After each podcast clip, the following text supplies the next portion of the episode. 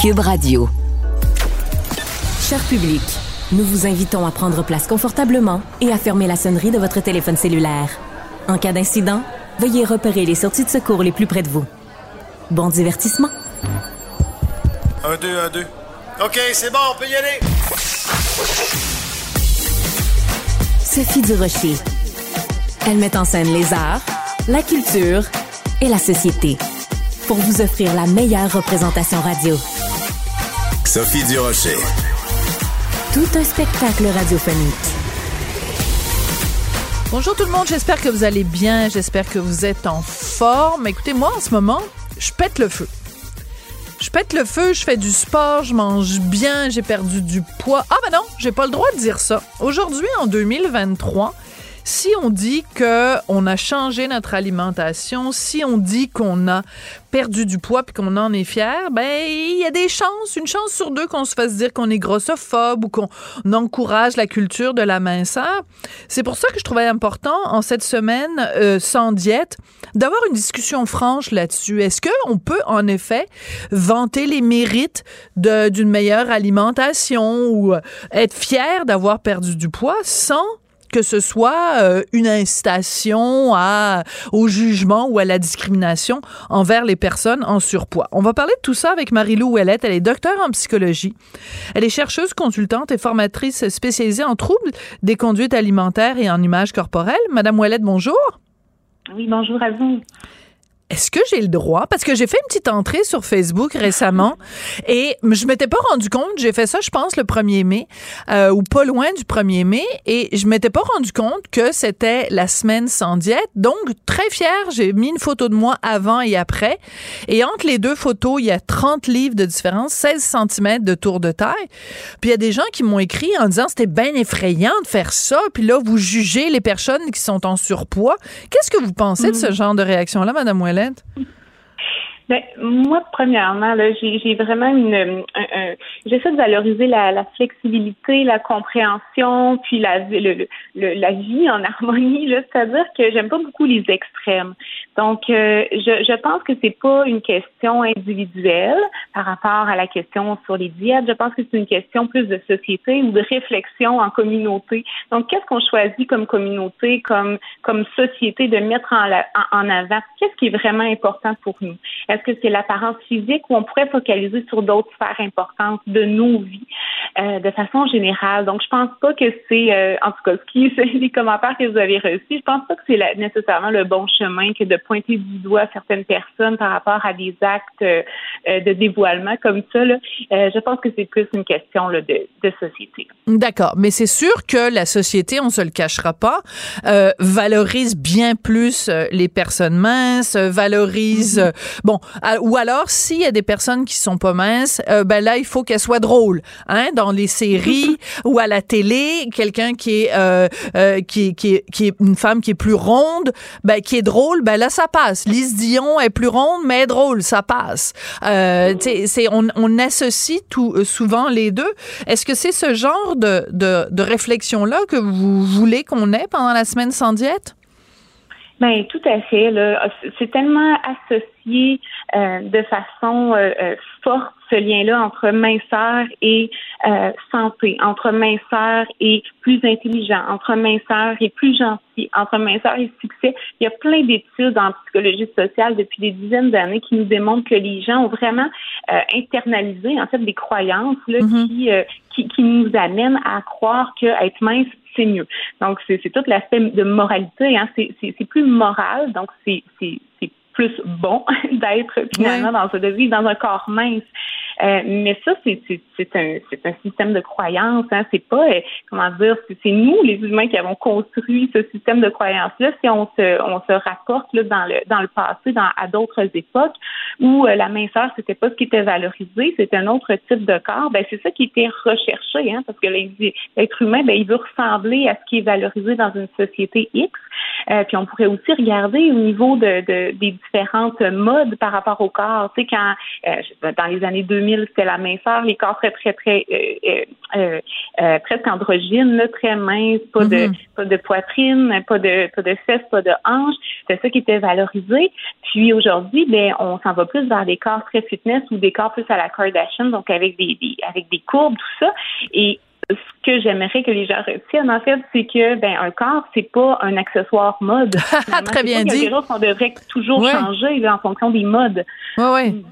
Oui, puis euh, c'est ça. Il y a une pendant euh, pendant quelques années, on dit euh, bon ben là les lèvres pulpeuses à la mode. Après non les petites lèvres.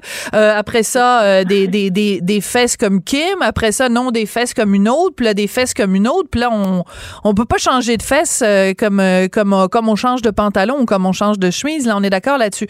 Mais je veux revenir sur quelque chose que vous avez dit tout à l'heure, Madame Ouellette. Puis on sera peut-être pas d'accord. Puis c'est correct, on va s'aimer quand même.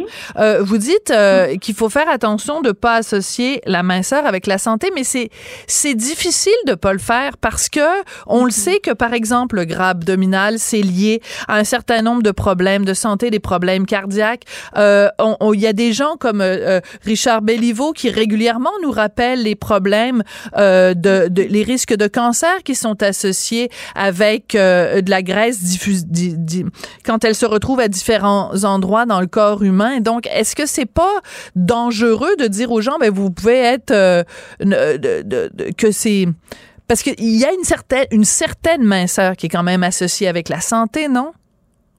Ben, en fait, c'est que c'est plus compliqué que ça. Hein. Tu sais, euh, si on entend des messages là, comme ça, le minceur égale santé, ce qu'on internalise, là, c'est que si je maigris, je vais être plus en santé. Mais en fait, ça se passe pas comme ça dans un corps humain. Puis, il y a des risques aussi là, qu'on pourra reparler euh, oui, après. On est d'accord. Et en fait, vous pourriez, vous pourriez, euh, vous pourriez parler à, à, à une personne spécialisée là, euh, Benoît Arsenault qui vous parlerait du lien entre poids et santé. C'est super intéressant. Je suis beaucoup ses travaux. C'est pas ma spécialité particulièrement, là, mais par contre, je suis bien au courant parce que ça fait partie de mon expertise.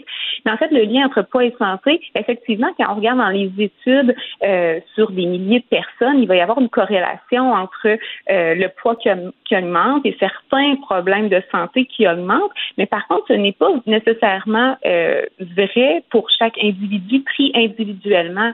C'est-à-dire que même dans ces études-là, il, y a, des gens qui ne correspondent pas du tout à cette moyenne-là. Je comprends. Et il, faut savoir, je pense que le, la chose qu'il faut qu'il faut savoir là, par rapport à ça, c'est que notre poids, il est déterminé majoritairement par notre génétique. Alors, si notre parent, si nos parents ont un poids plus élevé que peut-être euh, ce qu'on considère étant la, être la norme, mais nous, on risque d'avoir ce poids-là comme poids naturel. C'est-à-dire, si on ne fait pas d'excès alimentaire, si on ne se restreint pas, mais notre poids, il va ressembler à celui de nos parents. Mm-hmm. ça, je pense que c'est important de le, rappeler, hein, parce qu'on peut se battre très longtemps là, euh, dans notre vie pour correspondre à une certaine norme. Tout mais à fait. tout le monde qui est fait pour avoir un corps là, euh, euh, avec un IMC de 22. Là.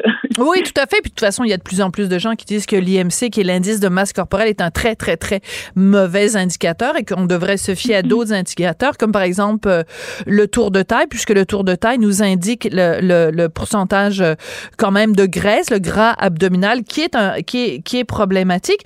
Mais quand vous dites qu'il y a des mm. personnes qui sont des exceptions, je veux bien, mais en même temps, c'est comme si on disait, quand on dit par exemple, on fait tout un article ou tout un reportage sur euh, les dangers de l'alcool, euh, que supposément le danger de l'alcool commence avec la première consommation euh, d'alcool. Il y a toujours quelqu'un pour dire oui, mais ma grand-mère est morte à 95 ans puis elle buvait trois verres de scotch par jour. On peut tous trouver des exceptions, mais mais quand on est scientifique, on s'intéresse pas nécessairement aux exceptions. On s'intéresse à la majorité. Donc dans la majorité des cas. par exemple, le gras abdominal est associé avec des problèmes de santé. Est-ce qu'on s'entend là-dessus? Bien, en fait, euh, tu sais, je veux pas aller trop loin là-dedans, mais par contre, je, ce n'est pas des exceptions c'est pas des exceptions en fait qui, euh, qui, qui sortent de cette corrélation là qu'on voit dans les études. En fait, il y a des gens qui sont minces qui sont pas du tout en santé, il y a des gens qui sont euh, qui vivent dans un corps euh, gros et qui sont en très bonne santé ou qui sont pas en bonne santé. Ce qu'on sait actuellement, c'est davantage les habitudes de vie qu'on va avoir qui vont avoir un impact sur notre santé. Alors, on peut vivre dans un corps qui est considéré étant gros dans notre société, mais bouger de façon modérée, à élever dans la semaine, marcher tous les jours, par exemple exemple faire son jardinage, hein, l'activité physique, c'est pas nécessairement du sport puis faire l'elliptique, mais on, on, peut bouger, on peut s'alimenter de façon diversifiée, euh, puis être en excellente santé. Donc, euh, je dirais pas que c'est des exceptions les gens qui ont un poids plus élevé que la norme puis qui sont euh, qui sont en santé. Je pense qu'il y en a beaucoup beaucoup. Puis, euh, ce qu'on voit, c'est que c'est vraiment en lien avec les habitudes de vie. Bon, euh, on sera pas d'accord là-dessus. Moi, je continue à penser parce que j'ai trop, j'ai trop parlé à trop de spécialistes qui disent c'est impossible. On peut pas être en surpoids et être en santé, c'est antinomique. Mais écoutez, on, on réglera pas la question aujourd'hui. Je veux revenir à cette semaine. Mais par contre, les diètes, par contre, les diètes de l'autre côté ont aussi beaucoup d'effets secondaires. Ah, ben ça, on est d'accord. donc ça, il faut le considérer aussi. C'est-à-dire qu'il n'y a jamais, jamais un choix qui est meilleur que l'autre, mais par contre, quand on, on décide d'entrer dans le dans le cercle des souvent vicieux pour la majorité des gens des diètes, ben ce qui se passe, c'est qu'il peut y avoir un risque de développer un trouble alimentaire qui peut suivre, qui peut, qui peut nous suivre toute, euh, toute notre vie, et avoir des répercussions extrêmement graves sur notre santé physique et psychologique. Absolument. Euh, ensuite, ben, il y a toutes sortes de conséquences par rapport euh, au corps là, qui sont associées à la privation alimentaire. puis ici, je veux, quand on parle de diète, là, je veux juste faire une parenthèse. On parle pas des diètes associées, par exemple, à une allergie alimentaire. Non, non. Des, des, diètes amaigrissantes qui visent à modifier le corps. Ouais. Donc, euh, quand on, on, dit, bon, bah, c'est la semaine sans diète, ce, qui, ce que ça permet, mhm. c'est la discussion. Moi, ce que je trouve le plus important dans cette discussion-là, c'est l'acceptation. Moi, il y a une chose qui me frappe, mhm. c'est à quel point les gens ne s'aiment pas. Et mhm. autant euh, dans les, des, les gens dans l'extrême minceur que de l'autre côté, que peu importe, c'est fou. C'est fou. Je, je, à chaque fois que je vais au gym, puis que je suis dans le vestiaire, puis qu'on est entouré de femmes, plein de femmes avec plein de corps différents. C'est, mm. on le voit quand une femme se regarde dans le miroir, c'est rarement un regard d'amour. C'est un regard mm. de critique, c'est un regard de haine, c'est un regard de, de manque d'estime de soi. C'est triste de constater ça. Vous trouvez pas, Madame Ouellette? Ben, c'est très triste. Puis en fait, cette culture-là de la diète, ça contribue à se sentir encore plus à se sentir encore plus mal dans notre corps, à se sentir inadéquat en fait. C'est quand on nous envoie toujours le message que ben être mince c'est la santé, que être euh, dans que vivre dans tel type de corps, ben c'est mieux que les autres, euh, à ressentir qu'on reçoit du jugement par rapport à, au corps dans lequel on vit. Mais c'est sûr qu'on on devient insatisfait de notre corps. Hein. On, vit pas dans une bulle de verre. Là. On est influencé par le regard des autres c'est pas surprenant qu'il y ait autant de gens qui soient insatisfaits de leur corps. Mhm. Oui. Quand vous dites, euh, quand on parle de, des, diètes, la privation, pourquoi les gens, pourquoi quand on dit, par exemple, manger un gâteau au chocolat, c'est un plaisir coupable, ou manger des chips, c'est un plaisir coupable, ou manger des frites, c'est un plaisir coupable, pourquoi il y a toujours ce mot-là, coupable? Ben parce qu'il y a des bons et des mauvais aliments hein, dans notre culture, dans, notre croyance, dans notre culture de la diète. C'est-à-dire qu'on a séparé les aliments qu'on ne peut pas manger souvent, puis les aliments qu'on peut manger en grande quantité. Puis ça, ben, c'est une c'est une croyance qui est erronée, en fait, parce qu'il n'y a pas de bons, il n'y a pas de mauvais aliments.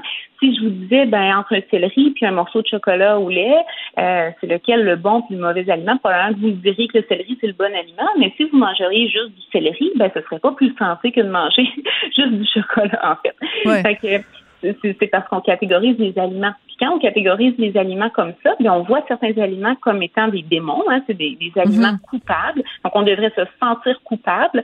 Et euh, donc, on se prive de manger ces aliments-là. Puis souvent, quand on se prive de manger un, type d'aliment, ben ça va créer une obsession dans notre tête. Ça va créer un désir très, très fort, qu'on appelle un, craving en anglais. Euh, de une fringale, oui un, autre danger de justement se priver de certains aliments, ben, c'est de créer cette obsession-là, mais c'est aussi de tomber dans le cycle, dans le cercle vicieux, pardon, des compulsions alimentaires et de la restriction. Hein. Parce que quand on se prive d'un aliment, ben, on a généralement tendance à y penser beaucoup, beaucoup. Puis quand on va l'avoir devant nous, ben, généralement, ce que ça crée, c'est euh, un sentiment de perte de contrôle face à cet aliment-là. Ouais. Hmm. C'est bizarre quand même parce que pendant des siècles, l'être humain mangeait quand il avait faim, mais arrêtait de manger mhm. quand il avait plus faim, euh, se déplaçait, parce qu'il y avait besoin de se déplacer, euh, avait plus d'activités quand il y avait plus besoin d'avoir plus d'activités. On, on se posait pas la question des saisons. On mangeait quand, euh, ben, quand c'était le temps des asperges, on mangeait des asperges, puis quand c'était le temps des fraises, on mangeait des fraises. Puis j'ai l'impression qu'en 2023, on a complètement perdu notre boussole, puis qu'on sait plus quoi faire, puis qu'on se sert plus de notre tête quand on mange. C'est peut-être ça, cette réflexion-là qu'on devrait avoir pendant la semaine sans diète. En tout cas, ça a été très intéressant de vous parler, Madame Ouellette. Merci beaucoup d'avoir pris le temps avec nous. Merci à vous, ça m'a fait plaisir. Marie-Lou Ouellette, donc, qui est docteur en psychologie, chercheuse, consultante et formatrice spécialisée en troubles de conduite alimentaire et en images corporelles. On n'est pas obligé d'être d'accord. Culture, tendance et société. Patrick Delisle-Crevier. Décidément, on parle beaucoup, beaucoup, beaucoup de Céline Dion ces temps-ci, Patrick Delisle-Crevier. Effectivement, Sophie. Des nouvelles chansons? Et Julie Le Breton qui a une opinion sur, euh, sur notre Céline nationale. Voilà. Alors, écoute, dans le milieu culturel, évidemment, euh, quand on, on, parle de Céline Dion, euh, tout le monde marche un petit peu euh, sur des, des œufs. Et c'est pour ça que euh, Julie Le Breton, donc, qui était invitée à une émission à Radio-Canada, euh, a créé tout un remous en disant ceci à propos de Céline. Je suis amie avec des gens qui la vénèrent. ça reste mes mais, amis. mais quelle ouverture d'esprit, quand même. Non, mais ça, ça, ça démontre quand même que je suis pas dans le jugement, mais moi, ça me touche pas. J'aime pas les arrangements. J'ai cette voix aussi très nasillarde. Le jour de la fête de mes amis, je leur laisse systématiquement un message de moi qui leur chante bonne fête en imitant très, très niaiseusement Céline Dion. Euh, bon, alors, euh, elle se doutait bien quand même, si ses amis lui disent « dis pas ça à la radio euh, », elle se doutait bien quand même qu'il y aurait une réaction. Moi, ce que je trouve complètement délirant, c'est que c'est des gens s'en prennent à elle en disant qu'elle est jalouse. Voir que Julie Le Breton est jalouse de Céline Dion je pense pas que ce soit nécessaire que je pense que Julie a, une belle carrière et je pense pas tellement que Julie a besoin d'envier Céline. Bon, Céline a la vie qu'elle a, elle a la carrière qu'elle a, mais Julie euh, a une belle carrière aussi.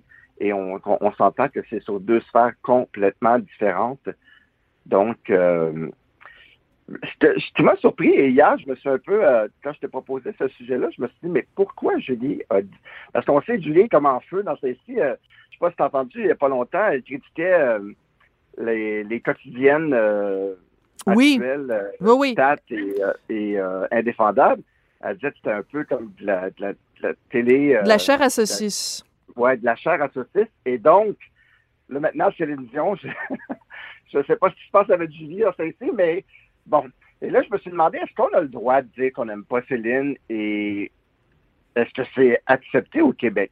Moi, bien sûr, je suis un fan de Céline, mais je dois te dire, Sophie, que je suis pas un fan inconditionnel qui aime tout ce que Céline ben fait. voilà! Moi, les derniers albums, euh, Love and Courage et tout, j'ai pas embarqué là-dedans. Euh, je trouve que c'est de la quasiment de la mauvaise pop américaine, mais moi, je suis un disciple de, de, du francophone de Céline. Ben deux. Quand elle travaille avec des Jean-Jacques Goldman et tout, ben oui. je considère à ce jour que le meilleur de Céline, c'est l'album 2, c'est ses collaborations avec Jean-Jacques Goldman, et c'est du Céline en français, parce que je trouve que sa voix est beaucoup moins, justement, nasillarde en français qu'en anglais.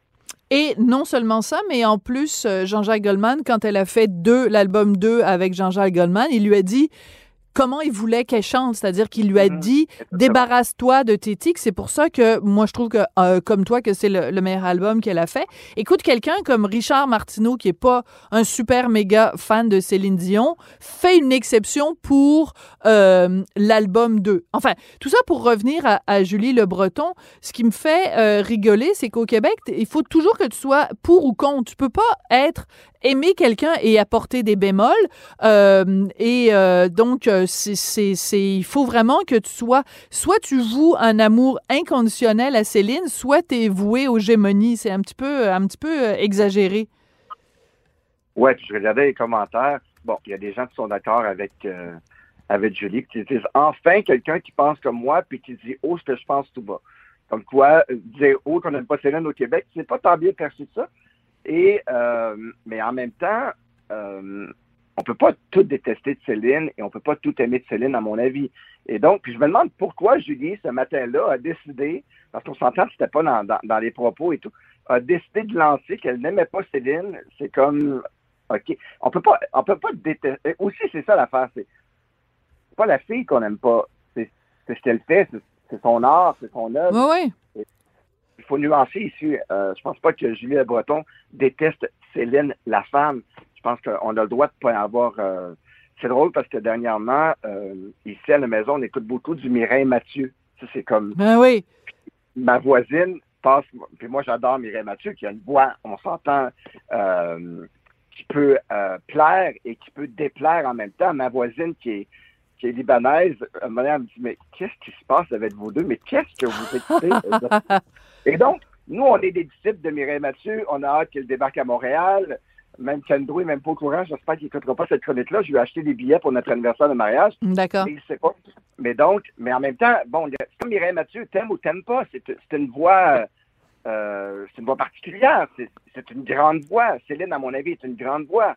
Mais euh, est-ce qu'on peut aimer euh, Céline? S'il faut absolument aimer Céline, la réponse est non. Absolument. On a le droit de Céline. Moi, j'ai aimé ses deux premiers albums anglophones, mais ensuite, euh, euh, quand elle est tombée dans des duos avec des, les Bee Gees, puis moi, la, la chanson My Heart Will Go On de Titanic m'horripile. Elle me fait lever le poil dans le mauvais sens. Je n'aime pas cette chanson-là. On l'a trop entendue. C'est Mais tu connais. trop, trop, trop. Mais puis en plus, tu connais l'histoire, c'est qu'elle, au début, ne voulait pas la chanter, puis finalement, René a insisté, puis qu'elle l'a chantée, une prise, et c'est devenu évidemment le, le succès euh, que, que c'est devenu. Mais euh, rappelle-toi, tu sais, parce qu'on est là en train de parler de Céline, puis euh, est-ce qu'on a le droit de ne pas aimer Céline, ou est-ce qu'on a le droit de mettre des bémols envers Céline? Rappelle-toi quand euh, Rolling Stone Magazine avait fait sa liste des meilleures voix à travers le monde, et ben, Céline n'y était pas. über Et euh, ben, il y a plein de gens qui étaient super offusqués, mais c'est vrai que si tu fais juste regarder d'un point de vue de la voix, du répertoire, etc., euh, et en fait, c'était pas les meilleures voix, c'était les meilleurs chanteurs. Et euh, ben, un chanteur, c'est pas juste une voix, justement, c'est la compréhension du texte, c'est la qualité du répertoire, c'est est-ce que c'est quelqu'un d'original? Ben, Céline a- était pas dans la liste des meilleurs parce que, ben, je m'excuse, mais Céline, c'est un choix qu'elle a fait ou que René a fait dès les débuts, que M. Angéli l'a fait. C'est que c'est pas d'une folle originalité, c'est un petit sillon euh, très pop, très convenu. Euh, mais ça se démarque pas par son originalité. Ce qui m'amène d'ailleurs au prochain sujet, c'est que là, il y a le film Love Again qui prend l'affiche et euh, Céline y joue son propre rôle et il y a aussi des chansons qui accompagnent la sortie du film et il y a beaucoup de gens qui disent ben on ne reconnaît pas la voix de Céline. Effectivement, quand j'ai écouté Love Again la première fois, je me suis dit, mais mon Dieu, qu'est-ce qui se passe? Et j'ai vraiment l'impression, Sophie, qu'on a corrigé sa voix, qu'on a aidé justement à, pallier à certaines euh, faiblesses de sa voix dues à la maladie, parce que Love Again, il y a tellement d'autotune là-dedans, c'est incroyable. On a, moi qui est un fan de Céline, pas de tout, je l'ai dit, je reconnais pas. Je reconnais pas les envolées, je reconnais pas sa voix. C'est comme monotone, surtout avec Love Again. Euh, avec R.B., ça se passe un peu mieux. Mais Love Again, j'étais comme, mon Dieu. Et en même temps, on s'entend ici, Sophie, on va être honnête, quand tu regardes la, la trame sonore de Love Again, qui, euh, qui marie un peu des chansons du répertoire de Céline euh, des débuts, là, Where Does My Heart Beat Now, euh, et qui mélange, ou All By Myself, où la voix de Céline était à son apogée. Ouais. Et là, on regarde, tout de suite après, les, on regarde sur un même album des, des chansons comme Love Again ou Love of My Life. Et là, tu dis, eh mon Dieu, c'est pas la même voix, c'est pas la même chanteuse. C'est pas la même personne. Ouais. Alors écoute, on va en écouter euh, un petit extrait. On écoute ça. Donc, euh, ben, la chanson titre, euh, Love Again, on écoute euh, Céline, voir si on, on la reconnaît. C'est la vraie Céline ou pas? Rising tides, tears you cry every night seem never end. But that's just life. The last goodbye, high and dry, leaves you empty. Ben, écoute, euh, c'est sûr que c'est pas les envolées qu'on connaît d'habitude. Donc, là, évidemment, tout le monde se pose la question est-ce que c'est simplement pour des fins de bon pour le film, on a choisi quelque chose de plus convenu, donc on a beaucoup beaucoup retravaillé la voix de Céline pour que ça marche au cinéma, que ce soit un peu comme tu sais quand tu vas euh, dans un restaurant puis que habituellement il fait de la cuisine très épicée, mais que là il y a un mariage puis il y a 75 invités, ben ils vont mettre la moitié moins d'épices parce qu'il faut que ça plaise à tout le monde. Alors on a peut-être fait la même chose avec Céline, ça c'est possible. La deuxième possibilité, évidemment, c'est que à cause de la maladie dont elle souffre, qui est très débilitante, très handicapante, que Céline a tout simplement perdu les capacités vocales qu'elle avait. Donc, quel euh, scénario tu choisis, toi? Ah, j'ai pas envie de croire au deuxième scénario. Je ne veux pas que Céline perde ses capacités vocales. Parce que, faut être honnête, c'est une grande, grande chanteuse. Elle, bon, on a parlé de Ginette Renault plus tôt cette saison. Oui. Céline n'a probablement pas le répertoire qu'on aurait aimé qu'elle ait, faut, faut, faut, être honnête, mais elle a quand même fait de grandes, grandes choses et elle a, elle a quand même une voix incroyable. Donc, ça me peinerait beaucoup, Sophie. J'espère juste que c'est une question de réalisation, mais que c'est pas pour sauver les meubles face à sa voix, parce que ce serait vraiment, vraiment triste. Et je suis encore de ceux qui espèrent entendre encore euh, des, des, collaborations de Céline avec des grands auteurs euh, de notre répertoire francophone et des Jean-Jacques Goldman et des nouveaux euh, Biolay, Benjamin Biolay, oui. des, des, des, gens comme ça, euh, un peu comme Isabelle Boulay fait et tout. J'aimerais ça pour Céline. Oui, très ça. bonne idée, très bonne idée parce que. Ouais.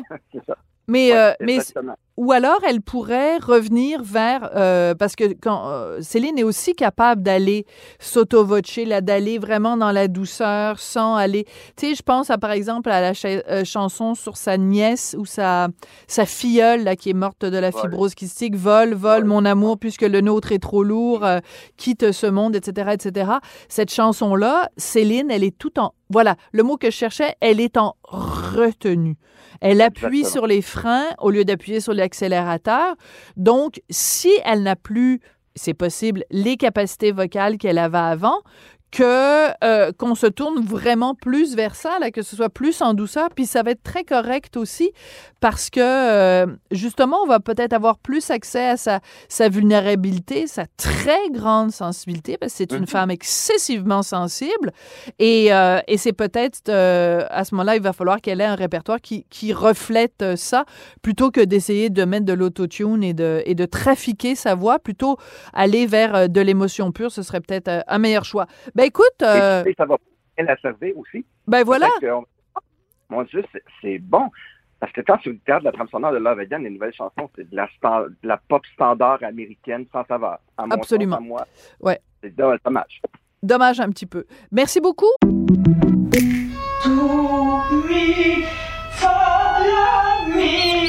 Votre maison, c'est un espace où vous pouvez être vous-même.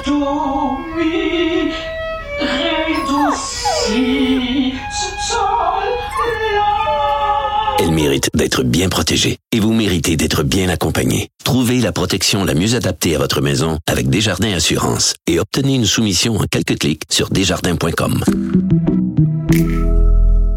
Protégez vos dépôts, c'est notre but. La SADC protège vos dépôts dans les institutions fédérales, comme les banques. L'AMF les protège dans les institutions provinciales, comme les caisses. Oh, quel arrêt!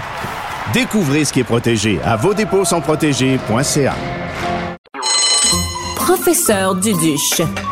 Avec elle, pas de retenue. La rencontre Nantel du Rocher. Non, non, non, c'est pas une joke. Sophie du Rocher. Duduche, elle va se défendre. Guy Nantel.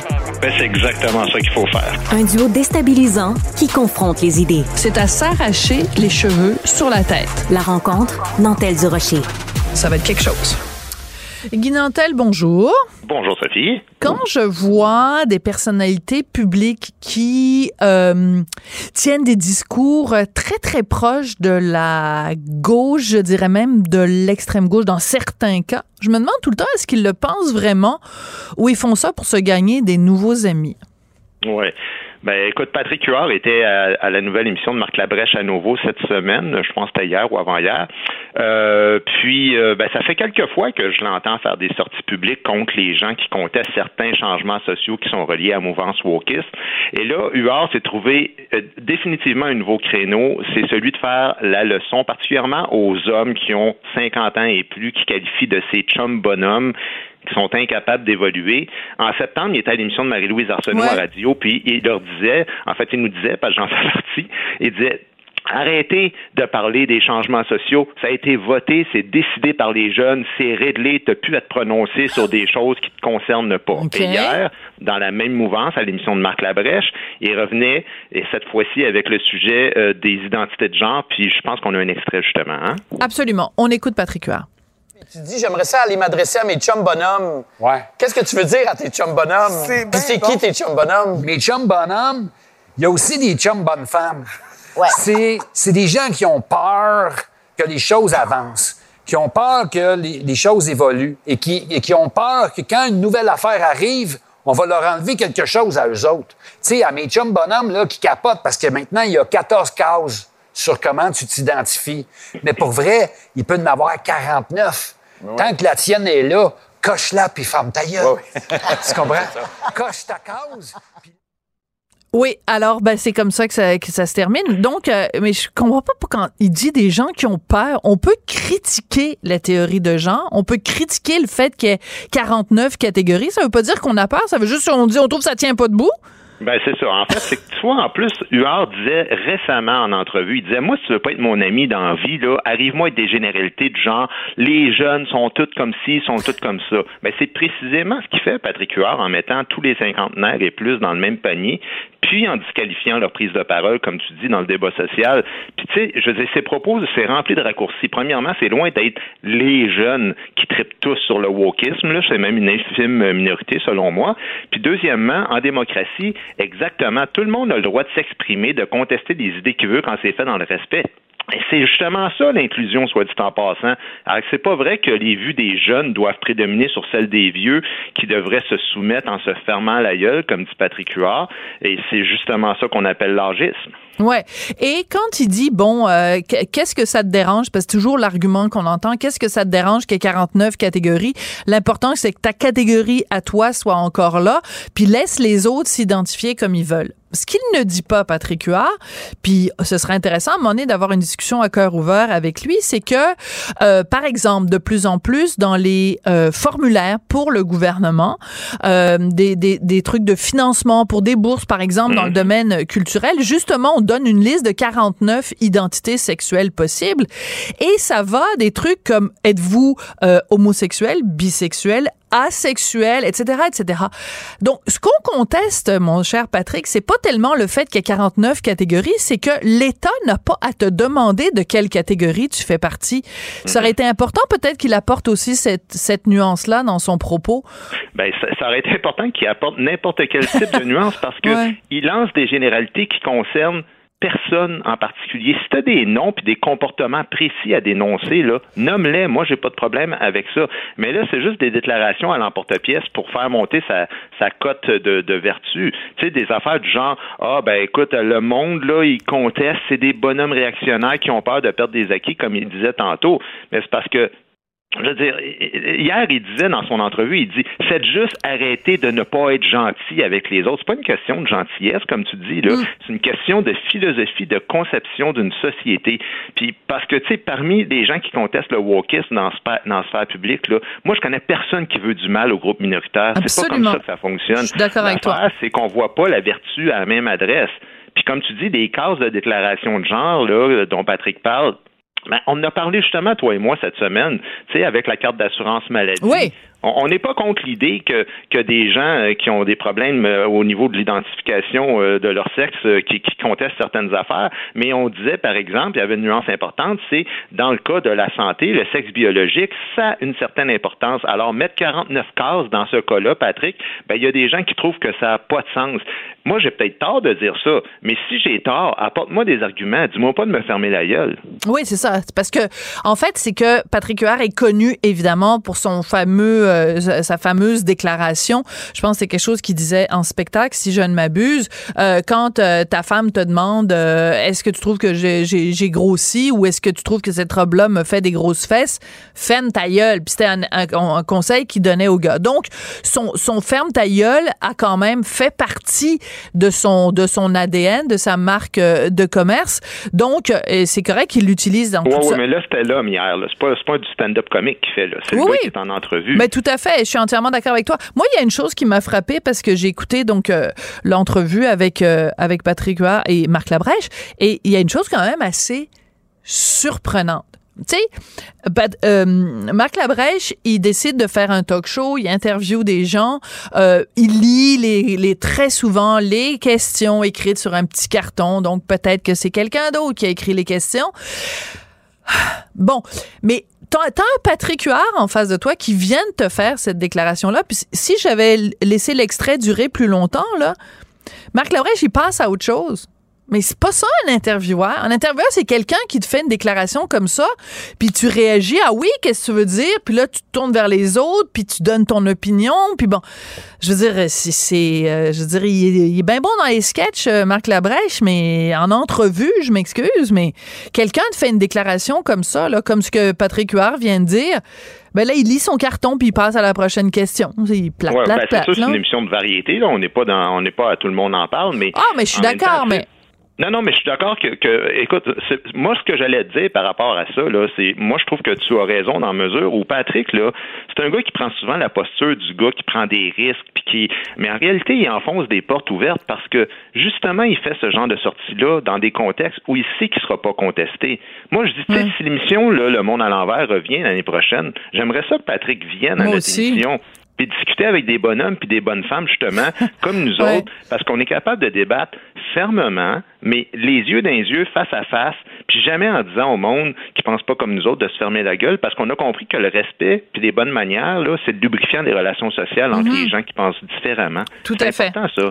Puis très rapidement, euh, tu sais, moi j'adorais le personnage de, de Rogatien parce que justement c'était un personnage, ça permettait à Patrick Huard de dire un tas de choses et des fois Rogatien disait des énormités, mais des fois aussi Rogatien disait ce que Monsieur et Madame tout le monde pense, puis la majorité euh, silencieuse.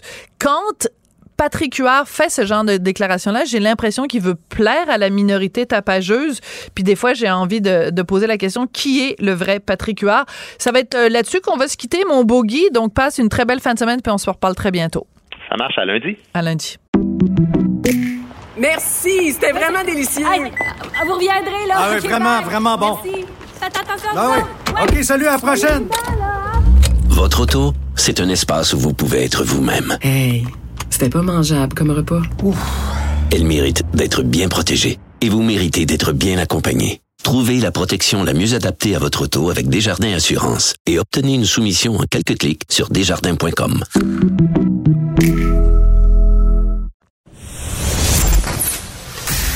Sophie Durocher. Un savoureux mélange artistique de culture et d'information. Mike Gauthier, observateur de la scène musicale, est avec nous aujourd'hui pour parler de ce qui s'est passé hier avec l'ISO. Bonjour, Mike Gauthier. Bonjour et merci de l'invitation. Ben, écoute, merci à toi d'avoir accepté. On, on, on, on se sent privilégié à chaque fois que tu que es dans notre émission, euh, Mike. Écoute, l'ISO, donc, qui devait être au Centre Bell euh, hier, une heure avant, donc les gens étaient vraiment déjà en train de rentrer au Centre Bell, ils ont appris que c'était annulé parce qu'elle ne se sentait pas bien. Euh, c'est épouvantable pour les gens qui sont allés là. Ben, c'est particulier. Euh, ça semble être une tendance actuellement. Euh, il y a un chanteur country euh, récemment qui a fait la même chose, mais là, l'histoire est différente. Mais dans le cas de l'ISO, ce que, ce que je trouve particulier, c'est comment ça qui est arrivé une heure avant seulement, alors qu'on la voit qui semble avoir de la difficulté un peu à respirer tout ça parce qu'elle dit qu'elle elle croit avoir la grippe et tout ça, puis un gros au niveau de la température également du corps humain très élevé. Et là, une heure avant seulement, ils ont pris, à des, tu sais, ils ont pris la grosse décision. C'est sûr que faut comprendre que c'est long le processus parce que là, l'ISO dit je peux pas aller chanter. Bon, après ça, là, le gérant décide qu'est-ce qui va arriver. Il appelle le promoteur du spectacle. Je pense que c'est Live Nation qui le faisait. Après ça, Live Nation appelle, euh, parle avec le gérant. Après ça, la décision est prise. Puis après ça, Evenco l'apprend. Puis ils disent, ben là, elle pourra pas chanter. Ils disent qu'elle peut pas chanter. Mais c'est quand même particulier de voir qu'elle était couchée le matin. Elle devait être à New York. C'est sûr, vous allez me dire, oui, mais aller à New York-Montréal avec un vol privé à une heure, t'es revenu. Il n'y a pas de problème avec ça. Fait que je trouve ça bien particulier que la décision a été prise et que euh, je regardais là pour le, le show à Hartford demain, il n'y a rien qui a changé. Euh, j'ai été voir pendant à peu près deux minutes, je suis allé voir, puis il semblerait qu'elle va être en mesure d'aller chanter euh, demain soir à Hartford. Fait que ça amène bien des choses, mais moi, Sophie, là-dedans, qui m'horripile tout le temps dans cette décision dernière minute, c'est tout le monde qui s'est déplacé. Mais oui. Il y a des gens qui tu, dis, ouais, ils sont déplacés peut-être de Québec, de, de Saguenay, de Rimouski, peu importe. Mais il y a du monde pareil à Montréal qui s'est déplacé, puis dans la couronne de Montréal qui s'est déplacé, qui s'est trouvé une gardienne ou qui a des enfants, puis faire une belle journée avec les enfants pour aller souper, puis leur changer les idées, puis les amener vivre une belle expérience. Puis une heure avant, ils sont même assis dans l'amphithéâtre, je pense, puis ils se font dire ben, il n'y aura pas de show, malheureusement. Oui. Donc, moi, je pense, Mike, on va partir une pétition. Je pense qu'il faudrait avoir comme un, une période tampon. Ça devrait être interdit d'annuler le spectacle, à moins que la personne elle meurt. Là, si la personne est meurt, t'as pas le choix. Mais que ce soit minimum trois heures avant. Non, mais parce que sinon, ça, ça a plus aucun bon sens. Parce que t'imagines tous les non, eh, mais eh, penses-tu que ce, ce, genre de mesure-là, ça pourrait être réaliste? Parce que les gens, là, moi, je pense, par exemple, en effet, à des gens qui ont fait tout ça, la gardienne, le resto, le machin, le ci, puis le ça. Ben, la prochaine fois qu'il va y avoir un spectacle, ils vont y penser à deux fois. Puis ça, c'est pas bon pour l'industrie. Non, puis c'est pas bon pour l'artiste non plus, euh, même parce que je disais tantôt, euh, j'ai fait une recherche rapide là, avec des, des, des, joueurs clés de l'industrie qui, qui disaient oui, on comprend tout ça, mais nous autres, quand vous achetez un billet, c'est inscrit. Là. Nous autres, là, c'est comme de 7h30 jusqu'à à 7h30, on vous convoque à venir voir tel artiste. S'il se présente pas, on l'annonce n'importe quand, ils sont, ils peuvent sont, sont, padés, comme on dit en bon québécois là-dessus, mais tout simplement, ils vont dire, nous autres, là, on va le rembourser le billet. Elle s'est pas présentée. Comme l'ISO, hier, elle s'est pas présentée. Bon, s'il y a des gens qui peuvent pas y aller, il va y avoir un remboursement qui va être fait. Sinon, tu gardes ton billet puis il va être honoré. Alors ça, pour eux autres, c'est ça. Ils disent, nous autres, on a, on a accepté. Rappelle-toi, tantôt vous, tantôt vous parliez de Céline Dion là, avec votre collaborateur. Puis c'est pareil, tu sais, René euh, disait, tu sais, Céline a annulé le jour même des fois. Puis là, on disait, ben voyons donc, ça fait trois ans qu'on économise. puis là, René disait, nous autres, on va rembourser votre billet. Mais le, le, fait d'être venu ici en avion, puis tout ça, ça, sans être euh, rude comme ça, c'est comme ça nous regarde pas, ça. nous autres, euh, le but, c'est de la faire chanter, elle peut pas chanter. Fait qu'on vous redonne votre argent parce que c'est ça notre relation avec vous. Et je trouve que c'est ça un peu qui est, qui est dommage, euh, qui, qui, est survenu assez souvent. Puis, tu sais, comme ça, tantôt, tu on parlait de Waylon, le chanteur. Oui, oui, oui. Lui, par exemple, ça allait pas bien parce qu'il y a un gardien de sécurité qui a fait un TikTok à cachette puis qui a dit il est bien chaud, il est bien sous, il est pas capable de chanter. Puis là, ça a parti des rumeurs, alors qu'ils ont écrit aux autres à l'écran, ben là, il n'y a plus de voix, il ne peut pas chanter. Tu sais, c'est faut faire bien attention. Puis le trois heures, comme tu dis, moi, je serais bien d'accord, mais connaissant l'industrie du spectacle, où ils font semblant d'être, euh, euh, comment dire, polis et respectueux envers le consommateur. Tu sais, quand Pink Floyd est venu l'autre fois, l'exposition de Pink Floyd là, a été présentée, euh, Michael Cole qui a fait les méga tournées de YouTube puis de Madonna puis de Pink Floyd puis tout ça, il s'est fait poser la question parce qu'il y avait la controverse de la, la tarification là, tu sais, oui, oui, oui. à la demande. Là. Bon, dynamique, oui. C'est ça, la dynamique, puis ça coûtait 3-4 000 pour avoir un billet de Bruce Springsteen, puis il a dit ben, juste vous répondre quelque chose, les amis. Puis, tu sais, il était un peu fendant, tu sais, mais il est de l'autre côté, tu sais. Lui, il a juste dit, écoutez, on donnerait le billet au monde, il y aurait juste à payer les frais de, tu sais, les, fameux frais d'administration, puis il dirait, dirait que c'est encore trop cher. Tu sais, ça démontrait quelle est l'attitude de l'industrie du spectacle face aux gens euh, qui achètent le billet, puis qui vont se, faire des gros sacrifices monétaires là, pour aller assister à un événement en se gâtant un peu avant, comme on disait tantôt. Ouais, alors on peut parler évidemment de- d'une certaine peut-être euh, arrogance ou enfin une attitude, mettons, des gens dans, dans le domaine. On peut parler aussi d'une attitude un peu arrogante parfois de la part du public. Alors parce que je tu vois évidemment la décision hier concernant l'ISO, ben ça a fait beaucoup jaser de gens qui étaient extrêmement mécontents sur les médias sociaux, mais il y a aussi des gens qui ont dit hey euh, c'est parce qu'on parle de quelqu'un qui est malade, là. Vous êtes là en train de là, moi, moi, moi, j'ai payé mon stationnement, moi, moi, moi, je peux plus y aller, moi, moi, moi, la gardienne, puis tout ça. La fille est peut-être euh, super malade, puis, euh, tu sais, autrement dit, est-ce qu'on peut avoir un petit peu de cœur, un peu de compassion, un peu d'empathie pour quelqu'un? Penses-tu que c'est de gaieté de cœur? Tu sais, je me tu parlais de Céline tout à l'heure. Céline, là, à chaque fois qu'il fallait qu'elle annule, elle pouvait plus d'être mal à l'aise? Puis tu sais, il y a personne qui se lève le matin en disant, hey, moi, je vais écœurer 800 personnes ou, ou 15 000 personnes, là. Ouais, c'est intéressant ça parce que euh, euh, Miley Cyrus, il y a une couple d'années, elle n'avait annulé comme ça euh, 30 minutes avant le début du show. Ouais. Euh, euh, parce que, bon, un soir, elle, elle avait la grippe, elle pouvait pas chanter. Puis le, deux, trois soirs plus tard, euh, le, le- le médicament qu'on lui avait donné pour soigner la grippe, elle a fait une réaction allergène à, à ça. Ben là. qu'elle a annulé et là, il y a quelqu'un qui est euh, un quelqu'un qui est dans le dans l'organisation de tournée qui disait c'est parce que les artistes ils sont euh, ils veulent absolument performer, ils vont attendre, ils vont attendre, ils vont attendre parce que quand même eux autres qui euh, puis souvent c'est le médecin, c'est un médecin qui Voilà. va arriver qui va dire monte sur scène, il n'y a pas de trouble.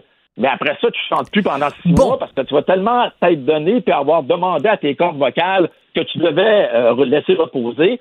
C'est mieux de déplaire un soir que de déplaire pendant six mois. Ça, Tellement bien une dit. bonne- une bonne explication. Ben, voilà, ça. Et, et en fait, ça a toujours été aussi la stratégie de René Angélil. Rappelle-toi, Monsieur Angélil, à quel point il demandait à Céline pendant des semaines parfois de reposer sa voix, de pas parler, de pas dire un mot, d'écrire sur un petit papier et tout ça pour s'assurer que quand elle monte sur scène, elle peut donner son son son 100%, son 150%, peu importe. Mais euh, tu comprends la blague sportive. Mais euh, ce que je veux dire, c'est que moi, moi, je pense en effet que c'est ce genre de considération-là. Puis toi, quand t'as acheté ton billet, évidemment, tu penses pas à ça. Mais c'est sûr que l'ISO, c'est mieux d'annuler plutôt que de dire, OK, parfait, je vais y aller. Mais elle va se péter les cordes vocales.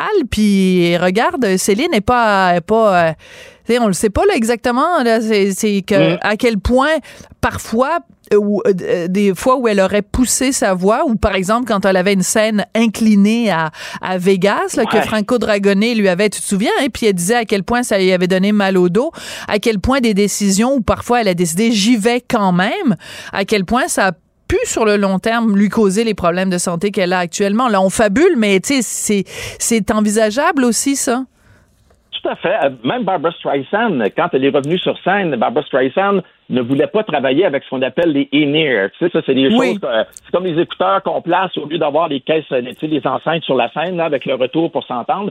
Et Mais Barbara Streisand ne voulait pas prendre de in-ear parce que ça faisait longtemps qu'elle n'avait pas chanté, puis elle avait encore la bonne vieille méthode. Sauf que la personne qui lui faisait son mix de retour avait tellement raté le mix que ça a scrappé la voix. Et puis pendant deux, trois semaines, elle n'a pas pu chanter, puis elle a dit Ben là, les amis, ça fait des années que je fais attention à ma voix. C'est pas parce que je fais- j'effectue un retour Ah sur ouais. scène que je vais euh, pousser la, la- la machine plus loin. Je là, comprends. je peux plus chanter, a arrêté. Ça, c'est correct, mais comme les autres, là, nous autres, le, le but de la discussion aujourd'hui, c'est un peu comme c'est parce que ça s'est fait une heure avant. C'est ça. Si elle l'avait fait dans le jour, tout le monde aurait fait, ben, c'est plate, mais Puis ça on aurait serait été pas- correct. Fait qu'il y a toujours comme un, un gros point d'interrogation qui débalance un peu notre jugement. Puis même, ce que je trouve particulier, c'est qu'on l'avait déjà vécu à Montréal en septembre 2008. Te rappelles-tu Janet Jackson? Ben oui! Les gens étaient assis dans le Centre Bell, puis euh, je pense que c'est c'est Wyclef Jean qui était l'artiste invité. Il était, non, c'était LL Cool J, l'artiste invité. Il était sur le point de commencer. Puis il y a quelqu'un qui est venu annoncer. Ah, ça, Ben c'est là, l'enfer. Vous allez, allez-vous-en parce que Janet vient de rentrer d'urgence à l'hôpital, puis il n'y aura pas de show ce soir. Ouais, ben ça, quand tu rentres d'urgence à l'hôpital, quand même, c'est un incontournable. Mike, c'est toujours un plaisir de te parler. Mike Gauthier, observateur de la scène musicale. À la prochaine chicane, mon Mike. Merci. Ça marche. Salut bien. Merci à Tristan, Brunet Dupont à la réalisation, la mise en onde, Marianne Bessette et Léonie Portier, dont c'est la dernière journée aujourd'hui à la recherche. Merci beaucoup d'avoir été là et à très bientôt. Cube Radio.